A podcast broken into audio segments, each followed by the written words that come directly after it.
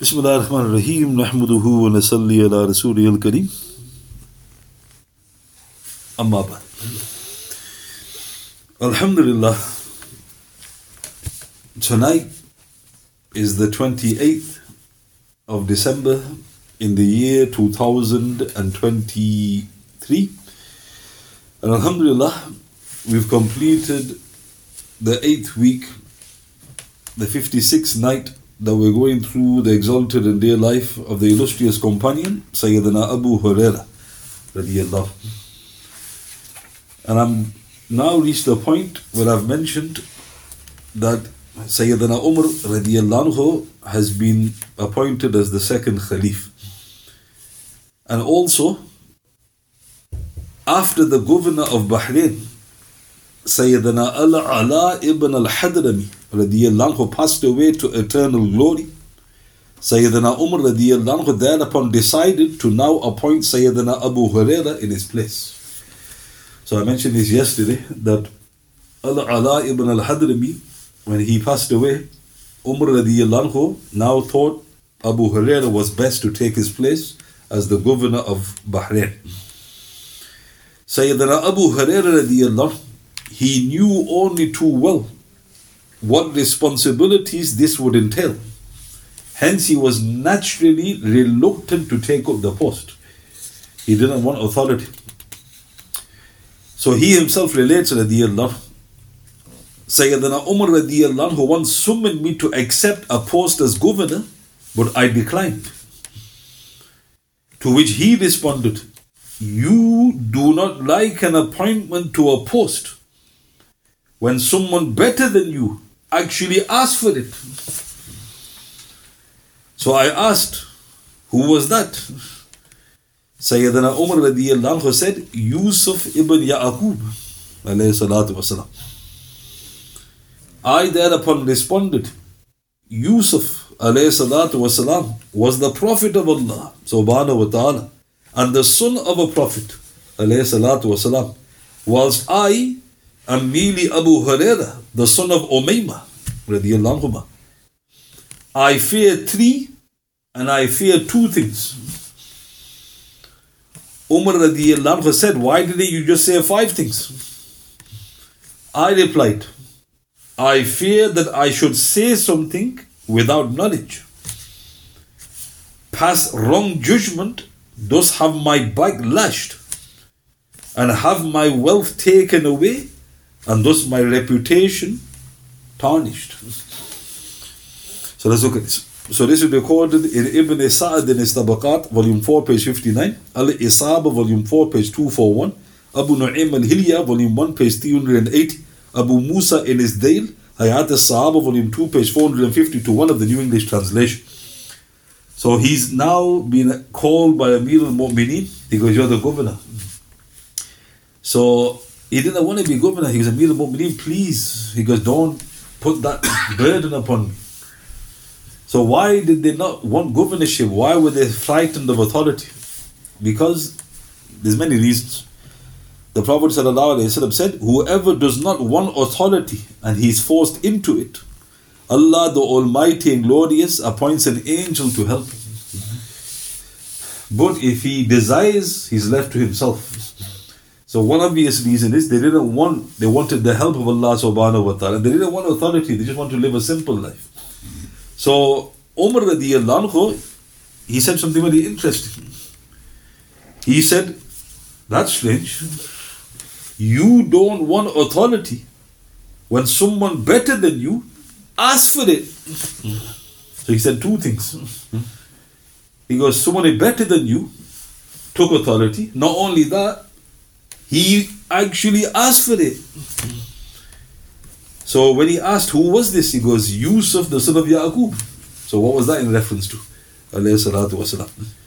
So Yusuf alayhi salatu wasalam, he, the narrative is in the Quran. He was in prison. And of course, he was innocent. He was accused of doing certain things, but he was innocent. When he was eventually found to be innocent, Ya- uh, Yusuf alayhi salatu wasalam, the king told somebody to bring him. So when Yusuf alayhi salatu wasalam came after his name was cleared, he took Yusuf والسلام, into a position of authority. And Yusuf والسلام, actually asked, he goes, Let me be in charge of the grain. So why did he ask? When the hadith says those who ask are left to it themselves. Because there is an exception to the rule.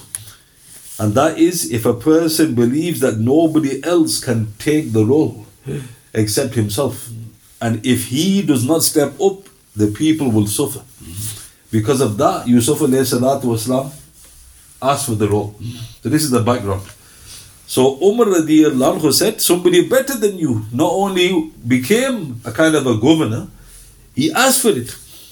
So Abu Huraira, he just very humbly replied to this. He goes, How can you compare me to Yusuf alayhi He goes, He's a prophet, he's the son of a prophet. He goes, I'm Abu Huraira, the son of Umayma. In other words, because you can't compare me to a prophet, Amir al Mu'mineen. Then he said that this shows his, you know, his his brilliance. He goes, I fear three things and I fear two things. So what's strange? why didn't he just say five things? So Umar goes, why didn't he just say five things? And what's interesting, he didn't mention the other two. He only mentioned three. He goes, This is what I fear if you appoint me a governor. The first, I fear I would speak without knowledge. Meaning, when a person's in authority, people come to him. And they ask him all the time, What about this? What about that? What about this? He goes, I might say something without knowledge. The second, I may then pass a wrong judgment and then get my back whipped, I by you. And thirdly, I fear that my wealth will be taken away as well. And because of this, my um, reputation will be tarnished. Actually mentioned all five things already. Did he? Yeah. Because it's linked the two. Okay, right, we'll come to that inshallah. However, the Amir al-Mu'mineen he was adamant and he reluctantly, Abu Huraira took up the post. So Abu Huraira was basically trying to get out, but Umar radiallahu said, no, you're going.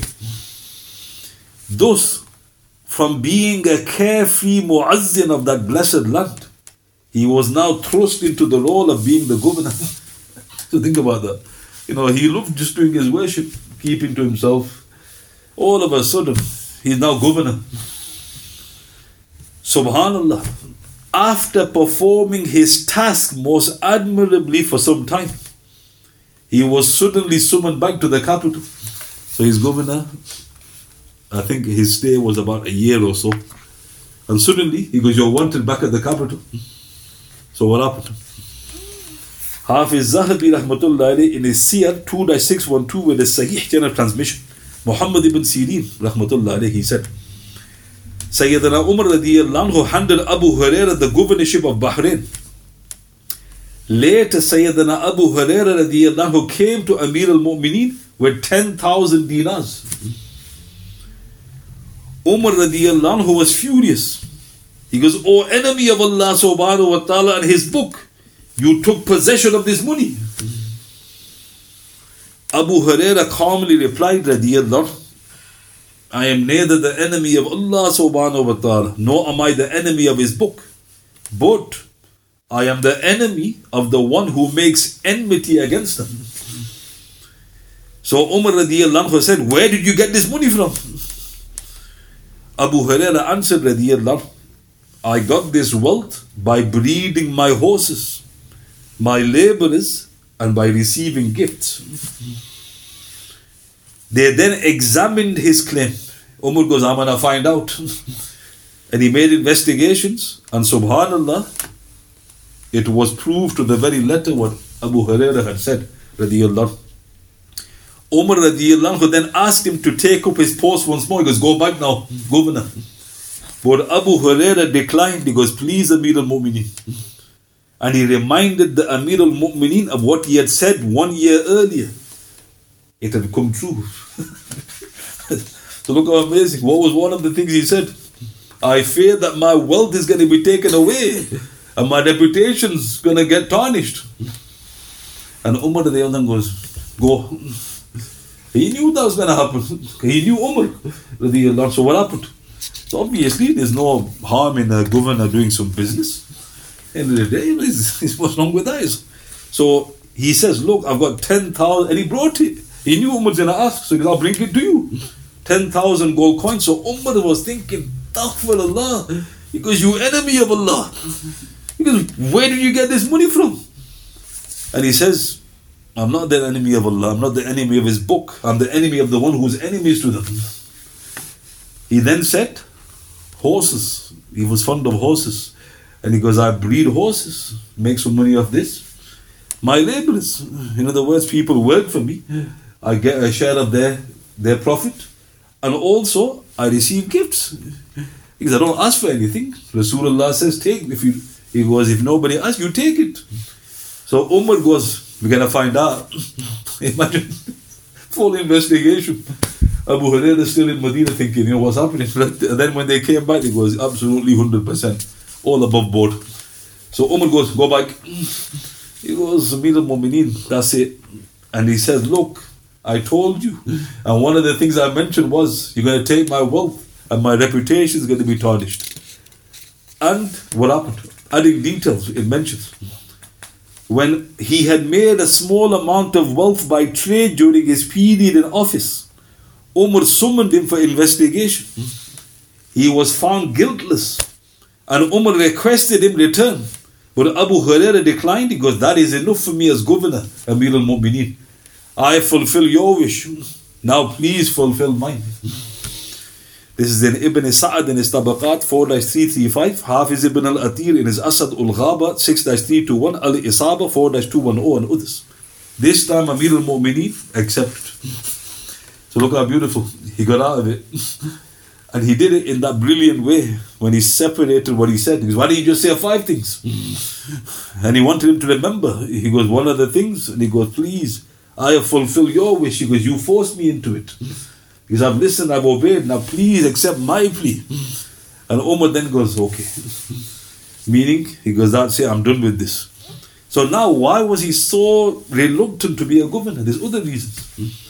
Sayyidina Abu Huraira's reluctance was due to what he himself heard from Rasulullah. What did he hear? You will be eager for the office of governorship, but it will become a cause of regret on the day of resurrection. It is a good suckler, but a bad weaner. In Sahih Bukhari, Bulugh al-Maram, number 1190. So what did the Prophet ﷺ say? He goes, you're going to be eager. That was interesting. Was he talking about the Sahaba? No. They didn't want governorship. As soon as they got governorship, because that's when the headache starts. So who was he talking about? He's talking about the Muslims. He goes, this is not a good thing that you desire to for authority. Then he says, but you're going to regret it on the day of judgment. Then he said something very interesting, sallallahu alayhi wa It is a good suckler, but it is a bad weaner. Now what does that mean? What it means is a child, when it's suckling, is loving it.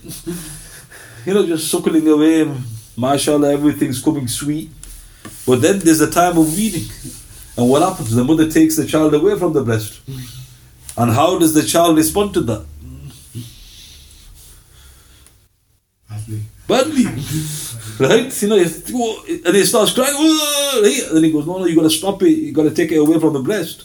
So why did the Prophet say that is like the person who desires governorship? Because when you are governor, you're suckling. Everything's going sweet. But then you get the day of judgment. Then you get away from it and then you go, oh my God. So he goes, why do you want to weep? Why do you want grief? In fact, one of the companions, one of the senior companions, Sayyidina Abu Dhar al-Ghifari in Sahih Muslim, he goes, Ya Rasulullah, why don't you appoint me to authority? Yeah, ask for, he it. So Umar, uh, the Prophet said, O Abu Dhar, you are weak. And I love for you what I love for myself. Do not even look after the property of an orphan. One reports, and the wording changes slightly in other reports. So think about that. What's the first thing the Prophet said, Sallallahu Alaihi You're weak. Now, does, does that mean that he was weak? No, it meant for authority, he didn't have the requisite, you know, skills because he wasn't fit to lead. So the Prophet said, You're weak. In other words, this isn't your role. Then he said, I love for you what I love for myself. Meaning, even if you had, he goes, I wouldn't want to give you authority. Because I don't want authority myself. Then he said, Don't even look after the orphan's property. In other words, don't have. Why? Because once you become an Amir, because you're responsible for others. Why do you want this headache? So Lord, they didn't want authority. And if you look at the Khilaf al-Rashideen, they were forced into it. You'll notice this. Abu Bakr gets hold of Umar Abu Ubaida's hand. They twisted it upon him. Umar goes, I don't want Khilafat. Abu Bakr goes, but Khilafat needs you. Then there was a mashura for the six, and then it came to Uthman. And when Uthman was martyred, Ali goes, I don't want nothing to do with it. And he was forced into it. And there's the beauty of the Khilaf al-Rashideen. But anybody who wanted it, there's where the trouble started coming. Why? Because they were left to themselves. So note here, Abu Huraira, he didn't want governorship, but he was made governor. Indeed, let alone being a governor. Sayyidina Abu Huraira he wished in his heart to be a slave. so look how strange. You got the governor, head of the, you know, everybody turns to him. And you got a slave. A slave is like in the lowest ranks in terms of authority. How do we know he wanted to be a slave? So there's a report. In Sahih Bukhari, Sahih Muslim, Riyad al-Salihin, number 1363, Sayyidina Abu Hurairah radiyallahu relates that our beloved messenger said, sallallahu alayhi wa sallam, لِلْعَبْدِ الْمَمْلُوكِ الْمُصْلِحِ أَجْرًا the faithful and diligent slave will have a double reward. Abu Huraira thereupon added, radiallahu, by him in whose hand the soul of Abu Huraira is, radiallahu, but for jihad fi sabilillah, hajj and kindness to my mother, la ahbabtu an amuta wa ana mamluka. I would have loved to die as a slave. So this is a very, very interesting report. So let's look at it. So it's recorded in Bukhari and Muslim. What did Rasulullah say? Sallallahu Alaihi Wasallam. Lil abdil mamluk al muslihi ajran. The faithful and diligent slave will have a double reward. He's on double wage. So if you got a Muslim and he's under the authority of a master, he's a Muslim, and he's faithful to the master, double wage. The Prophet said it. So Abu Huraira, he says, he goes, I swear by Allah subhanahu wa ta'ala, if it wasn't for these three things, I would have loved to die as a slave. Because these three things are stopping it. One is jihad fi sabilillah. Because jihad, because I can't give jihad up. Jihad is something very dear to me. Secondly, hajj. And thirdly, kindness to my mother. Then he goes, La ahbabtu an amuta wa ana mamluka. I would have loved or I would have preferred to die as a slave. But now this very important point to finish. Muslih in the hadith. So what did the Prophet say? Mamluk al muslihi ajran. Muslih translated here as faithful is that slave who is a well wisher of his master and a devout worshipper of Allah subhanahu wa ta'ala. Because in another report, Abdullah ibn Umar radiallahu anhu relates that our beloved messenger said, sallallahu alayhi wa sallam, إن العبد إذا نصح لسيده وأحسن عبادة الله فله أجره مرتين Verily, when a slave is sincere to his master and worships Allah subhanahu wa ta'ala well, he will have a double reward. This is in Sahih Bukhari, Sahih Muslim, Riyadh al-Salihin, number 1362. So it doesn't mean any slave. The slave has to have two qualities. And when I'm saying slave, don't get this image of a guy with kacha with chains. This is the problem, you know, we don't have any reference to this. It means somebody who's under the care of a Muslim. So maybe he's fallen as a prisoner of war and he's embraced Islam. So he's still a slave. But he eats what the master eats, he wears what the master wears. So when you say slave, it means that he's become part of the family. That's what it basically means. But he's, he's serving. But if that slave, he has two qualities he is faithful to his master, meaning he doesn't betray him. Why? Because what did the Prophet say? Mamluk al the diligent slave, the faithful slave. And secondly, he's a devout worshipper. Where is it mentioned that? What did the Prophet say? Wa ahsana ibadatullah. He is he worships Allah Ta'ala beautifully. Then he gets a double reward. It is important to point out here that when a person is a slave, he cannot take part in jihad on his own, nor can he perform hajj nor can he serve his parents, for he is bound by the will of his master. Thus, Sayyidina Abu Hurairah was highlighting if it wasn't for the enormous rewards for these three gargantuan deeds, he would have loved to have been a slave, for he would be constantly entitled to two rewards. Subhanallah. So now think about that. Why have I mentioned this? he was made governor.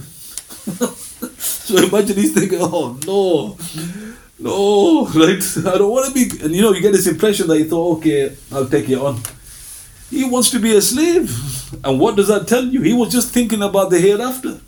He wasn't thinking about position, worldly glory, honor, this, that, the other. He just thought, I'm losing out. I become a governor, single wage, and problems, which I know is coming. But he goes as a slave. Look how beautiful. So now what's interesting, if a slave does Hajj, his Hajj is not complete. There's actually a hadith in Daraqutni where the Prophet said, if a slave does Hajj, he cannot perform the obligatory Hajj. It's not accepted. Meaning he's restricted to the person he's under the authority over. So this is what this is why Abu Huraira said. If you, there's three deeds are stopping me from being a slave. One is jihad. I can't do it if I'm a slave. Secondly, I can't do a Hajj. And thirdly, I can't serve my parent, my mother, because I'm I'm I'm stuck with my master. I want to serve her. So note, his mindset was getting closer and closer to Allah subhanahu wa ta'ala. He, he was always thinking how to get closer, how to get more in terms of an investment. And what's so sad is Muslims are now very clever in investing in the world. You know, brother, pyramid. Yeah, you'll become Pharaoh, mashallah. Hmm. Thus Abu Hurairah radiallahu, like I said, was now back in the beloved city he loved so very much. And he could thus once now again focus his energy into his greatest love, namely teaching the sacred ahadith to all those eager and most fortunate students who had now begun to flock around him. So think about it, he's now back in Al Madinah. Umar's left. He goes, okay. So what is he left to do? He's thinking, Subhanallah. He goes, I can just share the knowledge that Allah Ta'ala has blessed me with. And where was he sharing this knowledge? Masjid al-Nabi. After Sayyidina Umar anhu's long and magnificent reign of over 10 years, Sayyidina Uthman ibn Affan was then ushered into the high post. Abu Huraira was now 45 years of age. So we're going through where his blessed name is mentioned in the time of the Khilaf al Rashidin. He's now back in Al Madinah, he's now going on jihad and he's teaching, which is his greatest love in Masjid al Nabi. Now comes the turn of Uthman. How old is Abu Huraira? He is 45. He's now got to middle age finally. So when Uthman becomes the Khalif, he's around 70 plus. Abu Huraira is 45 years of age. So all I mentioned today was where the great name of Sayyidina Abu Hurairah is mentioned during the Khalifat of Sayyidina Umar. And he did his stint as governor of Bahrain. The people of Bahrain had great love and affection for him, but he didn't want the post. He was glad to be back in the holy city of the Prophet. And I also uh, mentioned that when Umar was the Khalifa, Abu Hurairah would give a little reminder to the people before the khutbah of Jummah. This is a Sahih hadith in Hakim in his Mustadrak Sahih, Zahabi Sahih. And then when Umar would enter, he'd sit down. So notice he was always there in Masjid al-Nabi, always, you know, helping, sharing. And of course, there's nobody more generous than the one who shares sacred knowledge, which is mentioned in the hadith of the Prophet. Are there any questions? Let us. سبحان بحمده سبحانك اللهم وبحمدك اشهد ان لا اله الا انت استغفرك واتوب اليك واتوب بالله من الشيطان الرجيم سبحان ربك رب العزه عما يصفون وسلام على المرسلين والحمد لله رب العالمين بسم الله الرحمن الرحيم والاصل ان الانسان لفي خسر الذين امنوا وعملوا الصالحات وتواصوا بالحق وتواصوا بالصبر صدق الله العظيم